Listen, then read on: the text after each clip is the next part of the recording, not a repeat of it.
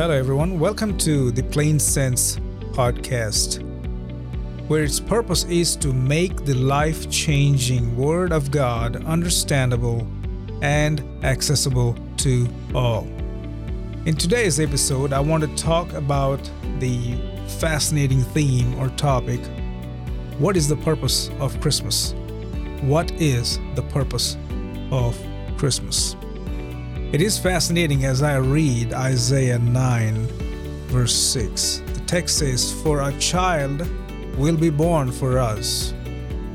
Isaiah speaking within the context, "For a child will be born for us." But notice the next line, "A son will be given to us." A child will be born for us. A son will be given to us, will be given to us. Christ is given to offer salvation. So in today's episode, I want to talk about the purpose of Christmas, and I hope that you will be blessed through this podcast, you'll be blessed through this ministry, and I ask you to pray for the Plain Sense Podcast. Please stay tuned.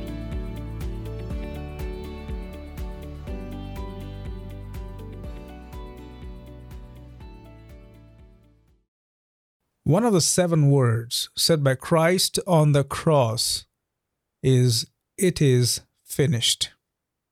It is finished. We have heard it many times, but what does it mean by "it is finished"? And how is that, or how is this statement related to Christmas? So like I just said, we heard this term, "it is finished," uh, several times. And what does it mean? Is that a cry out of defeat? Is that why Christ came to utter those words? Yes. Is that all? No. But what does it mean? It is a cry of triumph. Christ came to the world with a purpose, and we will see briefly what those purposes are. But he came to this world with a purpose, and when he had accomplished all that he had to accomplish, he uttered those words, "It is finished." So Christ came to this world to do the will of the Father, to do the mission that is that is assigned to him, to fulfill the mission. And thus he said, "It is finished." The mission is completed. So the, when Christ cried from the cross, "It is finished," it is not the cry of defeat. Or is he, or was he saying that, "Father, help me, Eloi, Eloi, lama sabachthani, my Lord, my God, my God, why have you forsaken me? I need your help. Come help me. I'm I'm in trouble." No, that is not the cry, but it is the cry of victory. It is the cry of triumph. So Christ came to this world to give his life. Not only just to give his life, but through his death to give life for those who believe in him, that is life eternal. So why did Christ come? To offer eternal life through his death. Christ came to accomplish his mission. He came to accomplish his mission. So what is his mission? There are few that we can discuss. There are few that I can discuss, that I can, I can present, but it's going to take for hours and hours. So I'm going to briefly summarize some main points. The mission of Christ. What's the mission of Christ? His mission is to share the good news according to Isaiah sixty-one. Christ came to preach the gospel, to share the good news. That's what it means. To share the good news is to preach the gospel. In Isaiah sixty-one, verses one to three, we also notice the other uh, missions, other work, other tasks that Christ was told that Christ would be doing. But when we see the Gospel of Luke, Christ takes the scroll of Isaiah and he only reads the first part of what was said in Isaiah sixty-one, one to two b or one to three, and he closes the scroll and gives it back and he will not finish reading the second part. Why is that he didn't finish the second part? Because he completed the first mission. That is, he came to share the gospel. The second mission is about vengeance. That is not yet done, but that will be done in future. So Christ came, according to Isaiah sixty-one, one to two b, to share the good news. Christ came, according to Luke nineteen ten, to seek and save the lost. Christ came, according to Luke seven forty-eight, to offer forgiveness for sins of the mankind. These are all his missions. And Christ came to offer eternal life for those who believe in him, according to John three sixteen, that whosoever, whosoever, whosoever, meaning anyone, whoever believes in him shall not perish but have everlasting life or eternal life. The brief way of saying Christ's mission is to, he came to share the good news. He came to seek and save the lost. He came to forgive sins of mankind. He came to offer eternal life for those who believe in him. Some skeptics might say, how can a mere human offer life? That's true. Human cannot offer life. Only God can offer life. Christ is not just human, but he is also God. And so he forgives sins, and we have many examples from the scripture. He said to the woman in John, according to John, Gospel of John eleven, twenty-five, twenty-six, I am the resurrection and the life. The one who believes in me, even if he dies, will live, because there's life after death. Everyone who lives and believes in me will never die. That is even a stronger t- term that Christ used. The one who believes in me, even if he dies, will live. Everyone who believes, who lives and believes in me will never die. And he asks the woman, do you believe this? And we see the paralytic story, Mark two, three to seven. They came to him, bringing a paralytic carried by four of them. Since they were not able to bring him to Jesus because of the crowd, they removed the roof above him, and after digging through it, they lowered the mat on which the paralytic was lying. Seeing their faith, Jesus told the paralytic, Son, your sins are forgiven. But some of the scribes were sitting there, questioning in their hearts. Obviously, Christ is sovereign. Christ is omniscient. So he knows what's going on in the hearts. And they questioned in their hearts, saying, why does he speak like this? He's blaspheming. Obviously, they, that is their favorite term. And they continue to say, who can forgive sins but God alone? Well, Christ was making a point, right? Christ is God, and so he is able to forgive sins, and God can only forgive sins.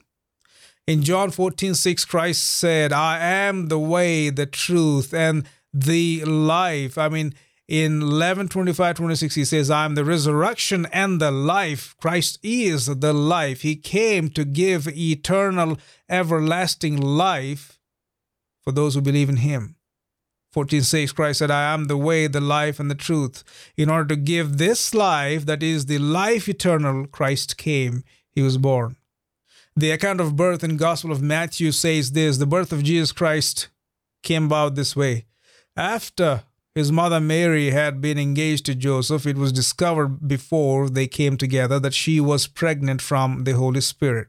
Now notice the emphasis placed on the word order. The emphasis placed the birth of Jesus Christ, Messiah, Mashiach, or the Anointed One. How did it happen? Before Christ was born, Mary was engaged to Joseph. Even before they came together, uh, they came to know that Mary was pregnant from the Holy Spirit, according to the text. So what we see here is Christ's birth is a miraculous birth, or was a miraculous birth, and still is a miraculous birth. There is a Jewish custom that we need to understand here. R D. France, from his commentary, The Gospel of Matthew, in the New International Commentary, says, though the couple were not yet living together, it was a binding contract entered into before witnesses, which could be terminated only by death, which would leave the woman a widow, or by divorce, as if for a full marriage.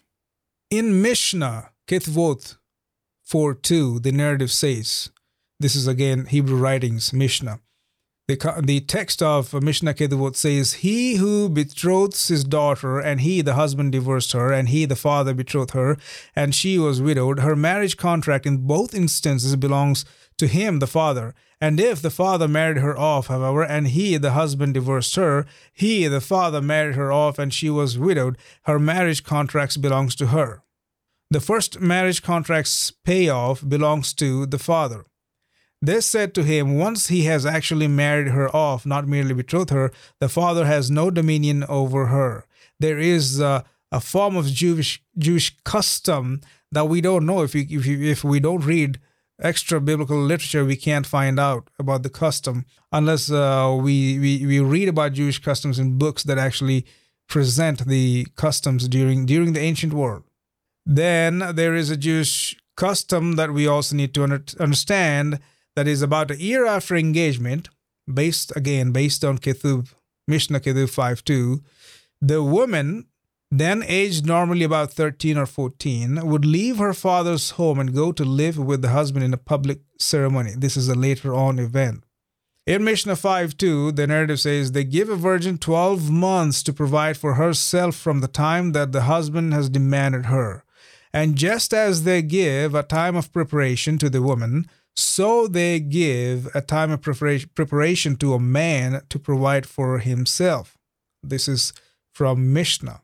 So what we see in the following chapter in Matthew chapter one is Joseph considers to divorce Mary. The text says in nineteen, so her husband Joseph, being a righteous man and not wanting to disgrace her publicly, decided to divorce her secretly.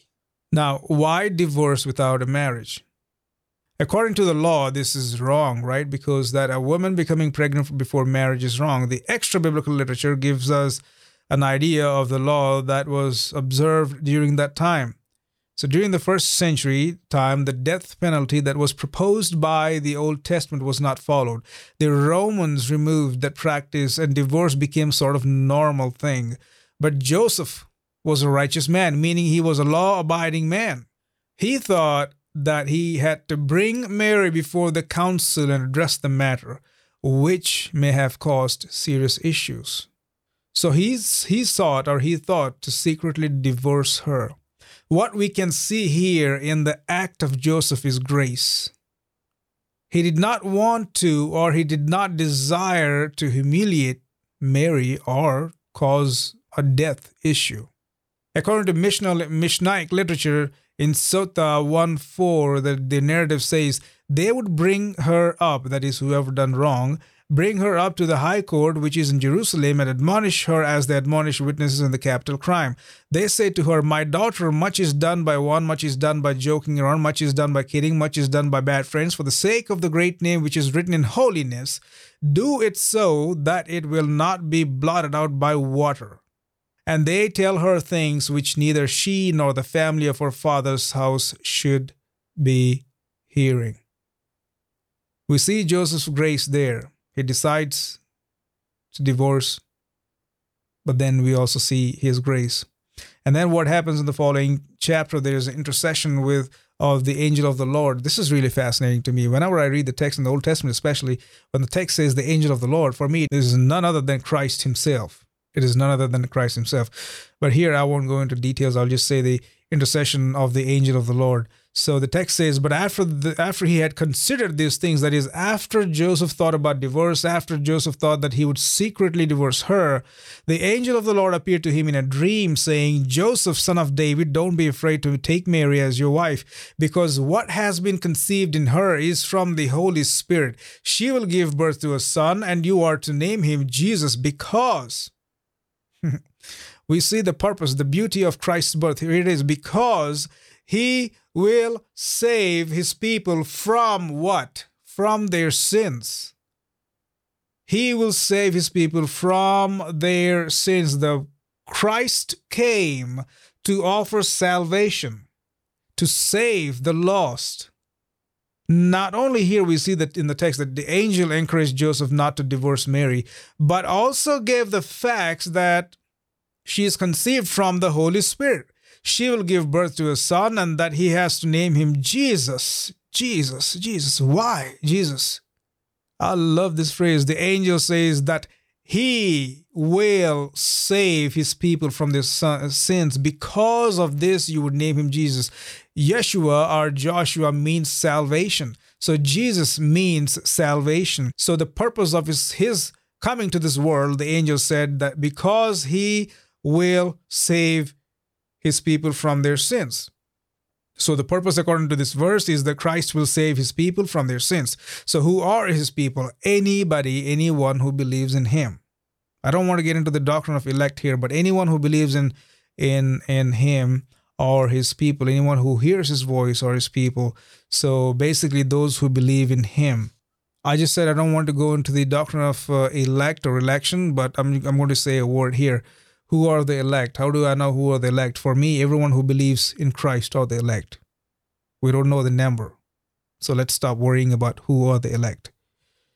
And as we read forth uh, the following verses, we see the fulfillment of prophecy. Of course, we see it two or three times in the same passage. We see the uh, fulfillment of prophecy. Now, all this took place. That is the angel coming and talking to Joseph in the dream and so forth. Everything else. All this took place, that is the virgin birth and so forth, to fulfill what was spoken by the Lord. The message, the origin of the message is from the Lord through the prophet. Prophet is an agent. So it came from the Lord through a prophet, through his agent. See, the virgin will become pregnant and give birth to a son, and they will name him Emmanuel, which is translated God is with us. In twenty-four, Matthew one twenty-four, the text says, when Joseph woke up, he did as the Lord's angel had commanded him. He married her, but did not have sexual relations with her until she gave birth to a son, and he named him Jesus. Matthew opens up his account by quoting the Old Testament prophet Isaiah. He uses the term Emmanuel, God with us. And he also concludes his account with the words of Christ saying, "Lo, I am with you." This is just fascinating.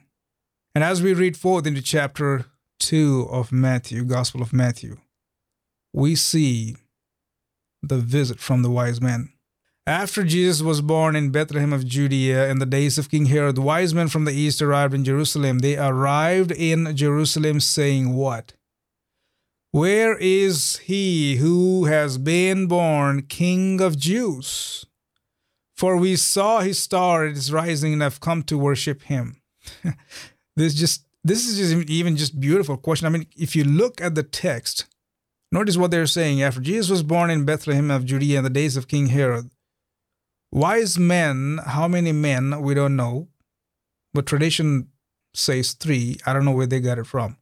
But wise men from the east, most probably, probably from Babylon, arrived in Jerusalem. That's a long trip, saying, this is what they asked as soon as they came into Jerusalem. They said, where is he who has been born of King of Jews? Where in Jerusalem? We don't know. Probably in just Jerusalem, they asked, where is he who has been born of King of Jews? For we saw his star at its rising and have come to worship him. Oof, this is even beautiful. They came to what? Not to just say hi, but to worship him. God deserves worship that comes from a pure heart. So here, after Jesus was born, that indicates that an uncertain time. We don't know the specific, but an uncertain time. So Matthew says after the birth event was completed, which happened during the time of King Herod, wise men from the east came. And they asked a question when they came to Jerusalem, the city of David. Where is he who has been born King of Jews? It is just amazing how the wise men stated that they were in search for the King of Jews.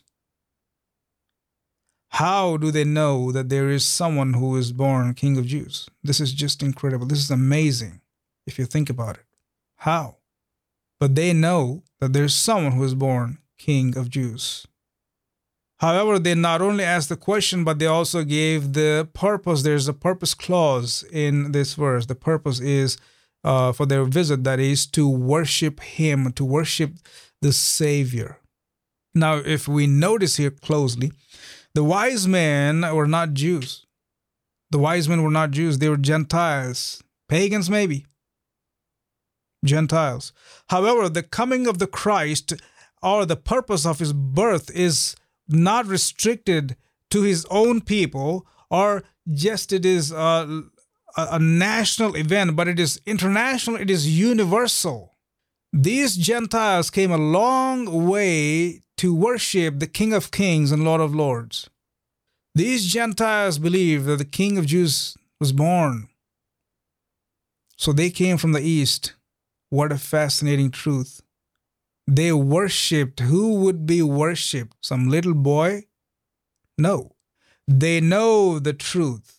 They know the facts that there is a boy that is born, a boy named Jesus. He is the King of Jews. And he was worshipped by these Gentiles. God's mission is not narrow-focused. It is universal. His mission's focus is broader. It is global. Then what happens after that? The birth of Jesus brought some trouble. This is even interesting, like the reason why I said it is finished. Remember at the beginning of the podcast? The birth of Jesus brought trouble. When King Herod heard this, he was deeply disturbed. I mean, there was no peace in little Herod's head. And all Jerusalem with him. This is even something else. It is not just Herod who didn't have peace. He was deeply disturbed, and also all Jerusalem with him. So he assembled all the chief priests and scribes of the people and asked them where the Christ would be born. And they said, in Bethlehem of Judea. Because this is what was written by the prophet, and you, Bethlehem, in the land of Judah, are by no means least among the rulers of Judah, because out of you will come a ruler. Where is the King of Jews? And now, because out of you, Bethlehem, will come a ruler who will shepherd my people Israel. I think what we can notice here is cons- some of contrasting words, right? Because of the you will come a ruler. Obviously, when we, when we think about ruler, we picture someone who is in highest authority. And then the next line says, who will shepherd my people Israel. Shepherd, meaning he is caring. King Herod, when he heard the news, he was disturbed. So he was probably thinking a king beside of me. No, not when Herod is around. And it's not just him again, all Jerusalem. So if you look from the intertestamental period, that is the four hundred years or so of silence, there was, based on the literature of intertestamental period, there was an expectation for a king. Expectation for a king. And here, the Gospel of Matthew, Matthew opens up his Gospel by presenting Christ as the King of Jews. It is just amazing. Who wrote what Gospel first, Matthew or Mark, doesn't matter. So when Herod heard, he gathered his men, priests and scribes, and asked him where Christ would be born. Hmm, that is even interesting, because Herod asked, where would, where is Christ? Does Herod recognize that the King of Jews is Christ? How do you know about Christ, the Anointed One, the Messiah? He asked, where is Christ, the Anointed One, would be born? There is a sense of recognition. Herod had some sort of sense of recognition. There is something going on in Herod's mind that he knew that there, there really is the Anointed One who is just born. And we see that in the same passage. There is a fulfillment not only from the pro- from the prophecy of Isaiah, but also from Micah. In Bethlehem of Judea, they told, because this is what was written by the prophet, and you, Bethlehem, in the land of Judah, are by no means least among the rulers of Judah, because out of you will come a ruler who will shepherd my people Israel. And then comes the manipulative plot of Herod. Then Herod secretly summoned the wise men and asked them to ex- ask them the exact time the star appeared. He sent them to Bethlehem and said, go and search carefully for the child. When you find him, report back to me so that I too can go and worship him. Of course, we know that Herod was not intending to worship Christ, but he was trying to be manipulative. And then there is the text in chapter in verses nine, the depart, departure of the wise men and also their worship. After hearing the king, they went on their way, and there it was, the star they had seen at its rising. It led them until it came and stopped about the place where the child was. When the, when they saw the star, they were overwhelmed with joy. Entering the house, they saw the child with Mary, his mother, and falling to their knees. That is the act of worship. Falling to their knees, they worshipped him. That is a form of complete worship. to fall at the feet. Then they opened their treasures and presented him with gifts, gold, frankincense, and myrrh. And being warned in the dream not to go back to Herod, they returned to their own country by another route. So the purpose of why these Gentiles came was fulfilled. They came, they found, they worshipped the Savior at his birth, and they returned to their country. As we continue the chapter, we see there is a plot to kill Jesus. He came, Christ. He did his part one, the mission. He still needs to do part two, but he accomplished the first part. And he cried out the the the words of triumph, it is finished. Even beginning at his birth, there is plot. There is danger for his life. The plot to kill Jesus, what, what this means is that killing Jesus was sought from the beginning of his birth. However, however, God did not let that happen until his mission is completed. After they were gone, the angel of the Lord appeared to Joseph in a dream, saying, "Get up, take the child and his mother, flee to Egypt and stay there until I tell you. For Herod is about to search for the child to do what? To kill him." So he got up, took the child and his mother during the night and escaped to Egypt. He stayed there until Herod's death. So that was spoken by the Lord through the prophet might be fulfilled. Out of Egypt I called my son. Third time the prophecy is fulfilled. God called his son out of Egypt. Matthew one eighteen to two fifteen. What did we learn? What is the purpose of Christmas? What is the mission of Christ? Christ came to accomplish the mission Father has set for him, that is to save the mankind, to offer forgiveness for sin, to provide eternal life. When Christ accomplished all that, it is then he said, "It is finished." Christ provided forgiveness of sins and eternal life by shedding his blood on the cross, by saying that it is finished. Christ accomplished his first mission to share the good news, to offer forgiveness for our sins, to provide eternal life for those who believe in him and his promise that he's going to come back. So what we see in this passage is a promised birth. His birth was promised according to Isaiah seven fourteen. His birth was pure from the Holy Spirit. It also emphasized the role of Holy Spirit in creation and also giving life. His birth was powerful. He was worshipped by the Gentiles. Wise men coming from the east and searched for him and worshipped him. His birth was planned, Isaiah nine six, that his, his birth would change the world. His birth was not only promised or pure or powerful or planned, but also a purposeful birth. He came to save the lost. Do you believe in Christ? Do you want eternal life that Christ came to give?